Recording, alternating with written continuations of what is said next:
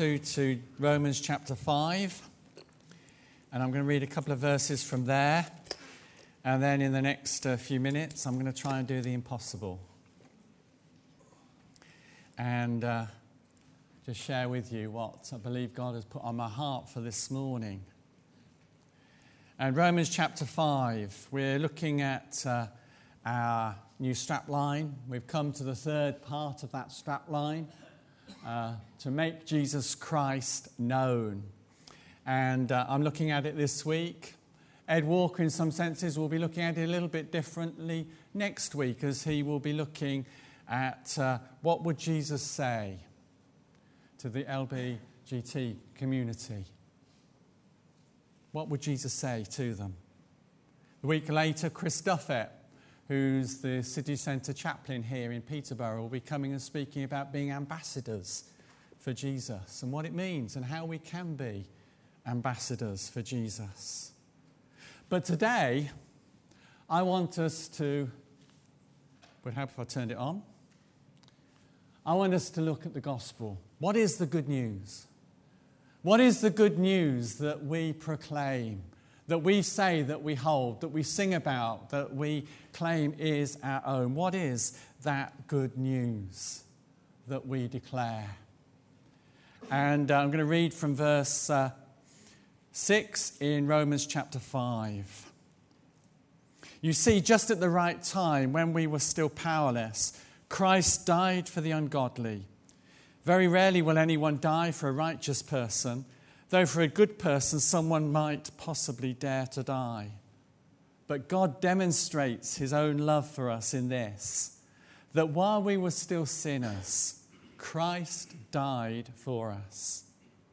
Since we have now been justified by his blood, how much more shall we be saved from God's wrath through him? For if, while we were God's enemies, we were reconciled to him through the death of his Son, how much more have we been reconciled? Shall we be saved through his life? Not only is this so, but we also boast in God through our Lord Jesus Christ, through whom we have now received reconciliation. The good news. Mark begins his gospel, the beginning of the good news about Jesus the Messiah. And uh, throughout his gospel there and the, and the gospel of Luke, there's this whole theme of there being good news, of Jesus coming to proclaim good news. In his opening words to his ministry, he says, The time has come, he said. The kingdom of God is near. Repent and believe the good news. We might say, Jesus, well, Jesus, what is the good news?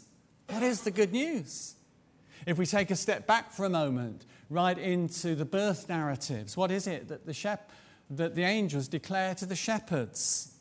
Do not be afraid. I bring you good news that will, that will cause great joy for all people. Today, in the town of David, a Savior has been born to you. He is the Messiah, the Lord. Again, I proclaim to you good news. We are called to be good news people. That's who we're called to be. But then what we need to have is also a clarity as to what that good news is. Is it just simply enough to go up to somebody and say, God loves you? Is that all that the good news is? God loves you?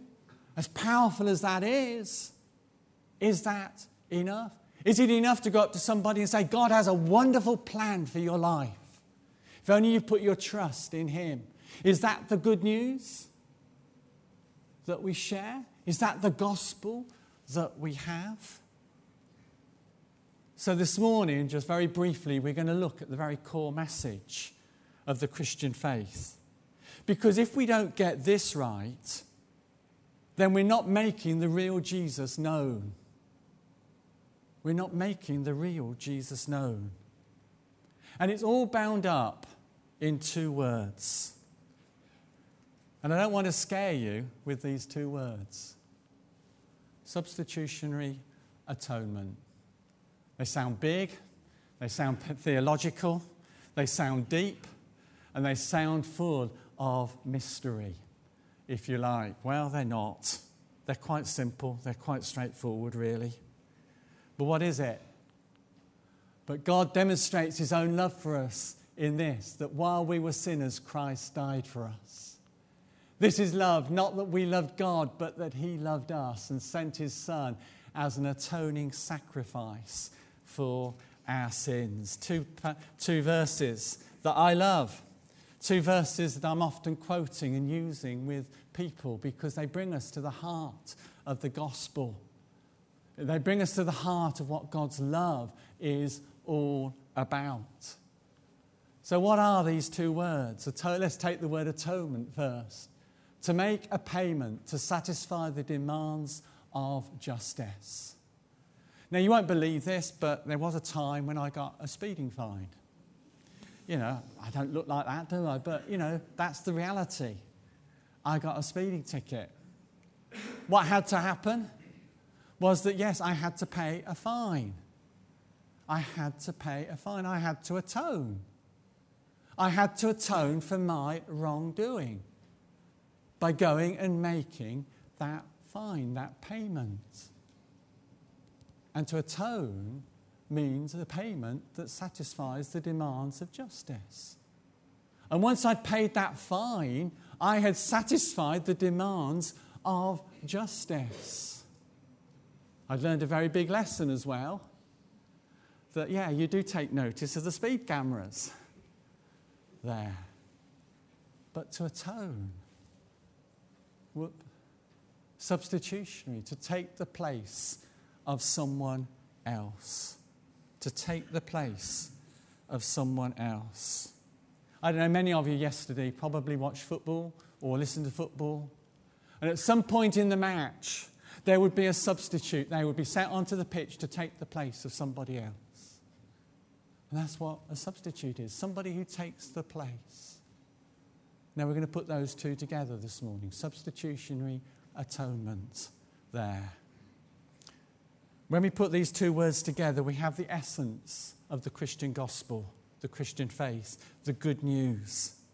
That God has arranged for someone else to atone for our sins, our mess ups, our failures, our disasters. Someone has taken our place and made a, pa- a, payment that satisfies the demands of justice. And it is this that se- and it is this that separates us from all other world religions. This is what separate, this is what puts the Christian faith as unique. This substitutionary atonement. In all other world religions, you have to self atone. You have to approve yourselves by whether it that by praying so many times a day, whether that's going on pilgrimage, whether that's living by the rules or whatever. It's self advancement. But here, God has made a way that someone else has made atonement for you and for me. Someone else has paid the price of our wrongdoing. The Christian message is all about accepting and signing up to God's atonement plan. Now, I don't know whether I'm going to do it, but a quick run through the Bible in about five minutes. I'm not going to do it, but don't worry. Go back to creation, right at the beginning. God creates a tremendous world, an awesome world, full of beauty, full of creation, creativity, full of gorgeous things. And at the heart of that creation, he puts a man and he puts a woman. And he says to that man and woman, he says, Go and enjoy this world that I have made, made that I have given you. I give you everything. Enjoy it. Go and procreate, fill it. Just love what are my blessings for you. But he says, Don't. Don't touch that tree. Everything else you can have. Everything else you can have. But don't touch that tree. Because that's the tree of good and evil. And I don't want you to eat that. Well, you know what it is, don't you, when you're somebody you're, you're told, don't do that. the first thing you want to do is go and do it. All of us who have been parents will know that with our children, but we know it from our own lives, don't we? Somebody tells me I don't want, I shouldn't do that. But the temptation is that I'll go and do it. And yes, we know the story that they went and did it. They ate of the fruit. And suddenly their eyes were opened. And where before they had known no shame, they'd known no guilt, they didn't know that they were naked running around this garden. Suddenly they were aware of their nakedness. Suddenly they found the weight of heavy, heavy guilt fall upon them. Suddenly they tried to cover their nakedness with a few fig, fig leaves, a few oak leaves, and you know that's not very, very easy, is it? Until God comes and goes, and says, God, what's happened? And the man says, Well, she told me. And the woman says, No, he told me, the snake. But what it was, ends up was that if you eat of the tree of that good, that, that, that good and evil, then you will surely die. And they're excluded from the garden. They're pushed out from all the goodness of God's creation. But you know what God did before He did that? He was very gracious to them. The scriptures tell us that He clothed them with animal skins. Do you know what happened? Probably for the first time ever in the whole creation order, something had to die. Something had to die. God killed an animal to give them the skins. He didn't go to John Lewis and get it off the peg. He killed an animal to cover their nakedness and shame. Move on a few hundred years. The Egypt Exodus, the people of Israel are there, they're slaves in Egypt. They thought it was a place of redemption, but over a period of time they become slaves to hard taskmasters. And their cry had gone up to God God, where are you? God, save us. And God had heard their cry, and He sends Moses and Aaron to them. And then there's the 10 plagues that come, trying to convince Pharaoh to set God's people free. But he wouldn't listen. And so ultimately, God said, I've had enough. I will send the angel of death. And the angel of death will pass over them. It's time for judgment. And I will take the firstborn of every household, every animal, every child, every slave, the firstborn. But if you kill a lamb, and if you take the blood of the lamb and you daub it over the, over the doorpost, and if you stay in that house, then the angel of death will pass over you and will not touch you. And so the Israelite nation partook of the Passover and they daubed the doorposts with the blood. And the angel of death passed over them. But for the Israelite nation, the scriptures tell us there was wailing that had never been heard on the earth before. As they woke up to the awesome reality of the judgment of God. But for the people of Israel, it led to their freedom. And so it moves on. That throughout there, there becomes this sacrificial system that when somebody messed up, they had to bring something, something had to die. Something had to die. And so then there's the Day of Atonement. You read all about it in Leviticus 16, where something really interesting happens here. Yes, this was a, a, the, the biggest day in the nation's history, calendar. And on that day, two goats would come and they'd be presented to the priest. One would die. One would die, would be killed, and its blood would be offered on the altar before God, be taken into the inner sanctuary and offered on the altar. The other goat the priest would come and he would lay his hands on this goat. And he'd say something like this I declare that, name, that, that in the power of the name of the Almighty God of Israel, I declare that all your sins, all your wrongdoings, all your shame, all your guilt, all the things that you have messed up over, now I place upon the head of this goat. And after he'd prayed, someone else would then take that goat and lead it off into the desert and let it loose. And you know what happened? That goat would die. That goat would die. So far have I separated your sins from you, as far as the east is from the west.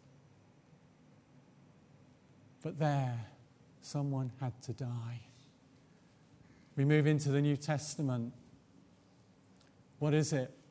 John the Baptist has come, and he's come as a prophet, and he's telling people to repent.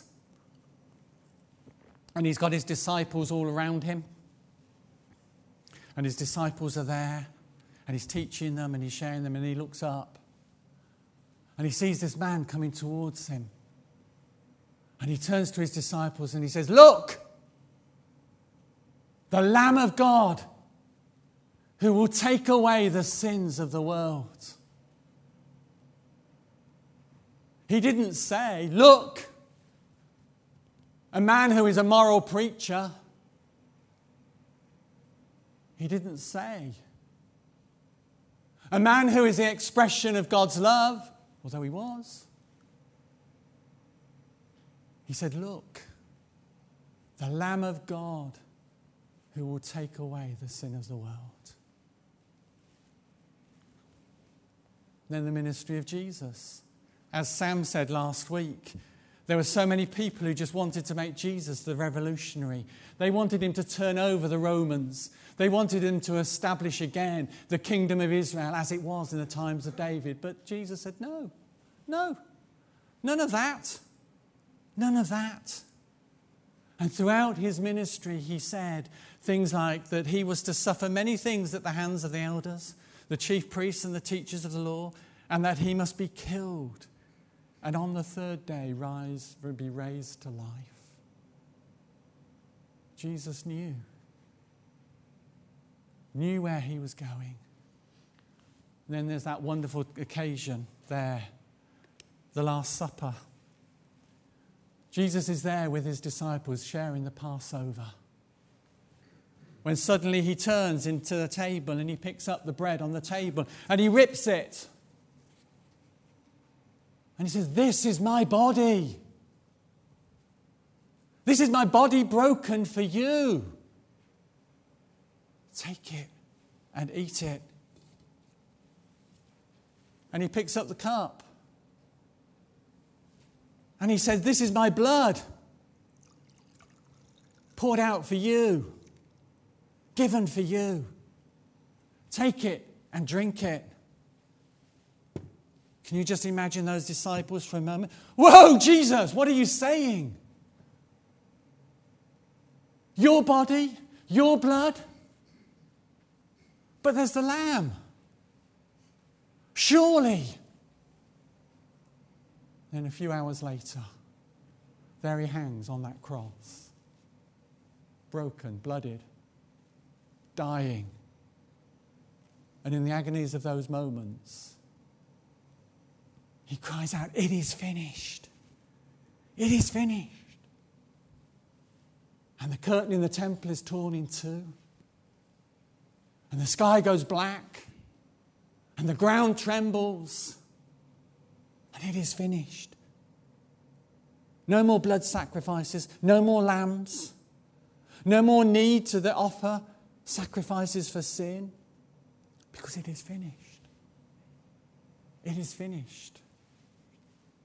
This one sacrifice has paid it all. For all time, for all people, for everyone through the generations. Atonement has been made for all. And what is it that Isaiah prophesied? And the Lord laid on him the iniquity of us all. The Lord laid on him the iniquity of us all. Yes, David your sin. John, yours. Yours, tricks. President Putin's. Donald Trump's. Theresa May's. ISIS. God laid it all on him. In my place, condemned, he stood, sealed my pardon with his blood. Hallelujah. What a Saviour. Substitutionary atonement. I don't deserve it. I don't deserve it. I did nothing to accomplish it. I did nothing to make myself worthy of it. In fact, I've done everything I possibly could to push him away. And yet, God demonstrated his love. God demonstrated his love for you and for me, for each and every one of us. That while we were yet sinners, Christ died. Christ died for us. I've got more here. I'm not quite sure in terms of the morning. But you see, we can move on into the New Testament, and then Paul says to the church at Corinth, Look, I want to tell you what's first importance. 1 Corinthians 15. Christ died for our sins according to the scriptures. That's what he said. And on the third day, he rose again according to the scriptures. That's first importance. That's the heart of the gospel there. But it doesn't stop there because we've already touched upon it. You come through to the book of Revelation and you've run through the whole of the Bible, of the scriptures, and you're there, you're confronted. You're confronted with the throne. And there on the throne sits the majesty himself, God himself. And who's there? A lamb. A lamb who has been slain. Worthy is the lamb who was slain to receive wisdom and power. So they cry there. And you see there within the scriptures, it talks that one day there will come a day of reckoning.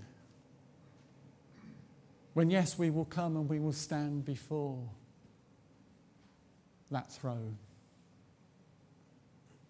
And they say that books will be opened. We can't begin to comprehend what it will be like, but you know what it is that what we tend to think is, well, when the day of judgment comes, as it will, as it will. Nothing can be more certain than death and judgment.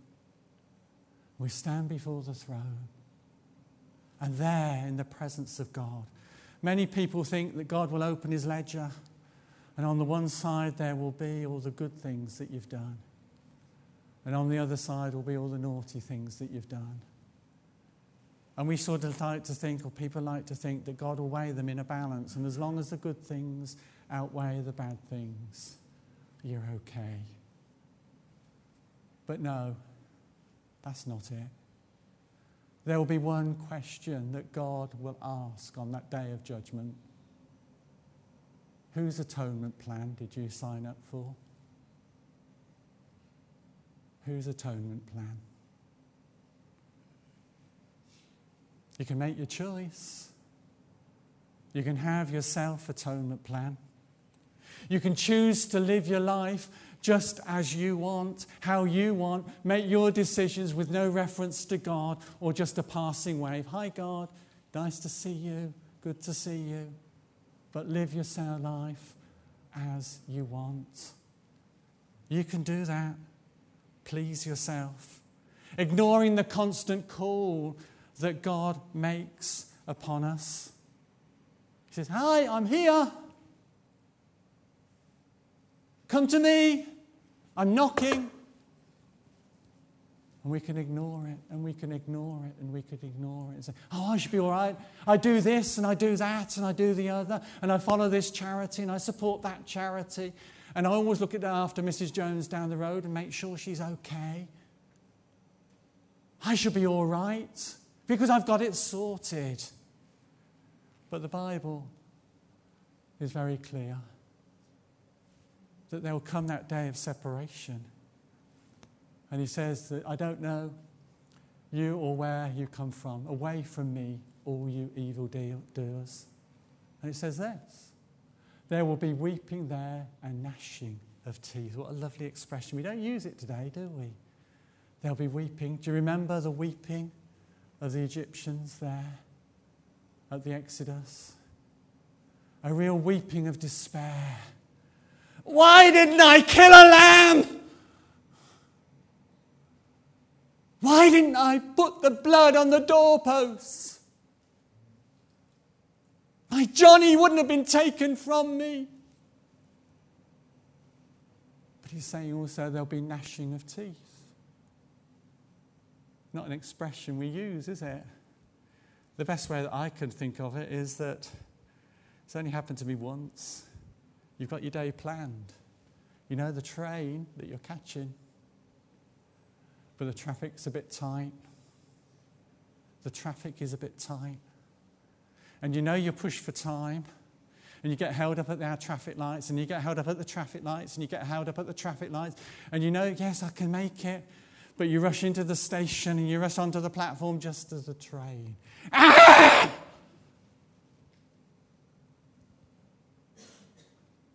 And you suddenly realize your whole day has gone up in smoke. And what this is saying is don't live in regret. Don't live in regret because that's where self atonement will take you. That's where it will take you to self regret. God calls us to his atonement plan. He demonstrates his own love to us in that this, that Christ Jesus died whilst we were sinners. And he says, This is the good news. This is the good news. Have you embraced it? Have you welcomed it? That yes, we can know God. We can know that the slate is wiped clean do you come this morning in your brokenness? Do you come this morning in your guilt and in this sense of shame? It's all been wiped clean because of the blood of Jesus. Because of what he did at Calvary. You and I can know God. And that's the gospel. That's the gospel. The gospel that we're called to declare, the gospel that we're called to tell, the gospel that we're called to share. Yes, it's good to say God loves you, but how has God loved you? This is how He loved me. He hung upon a cross. He shed his blood. He died he took the punishment of my sin. He took, he paid the penalty. He's given to me life. Life everlasting. We're going to share communion.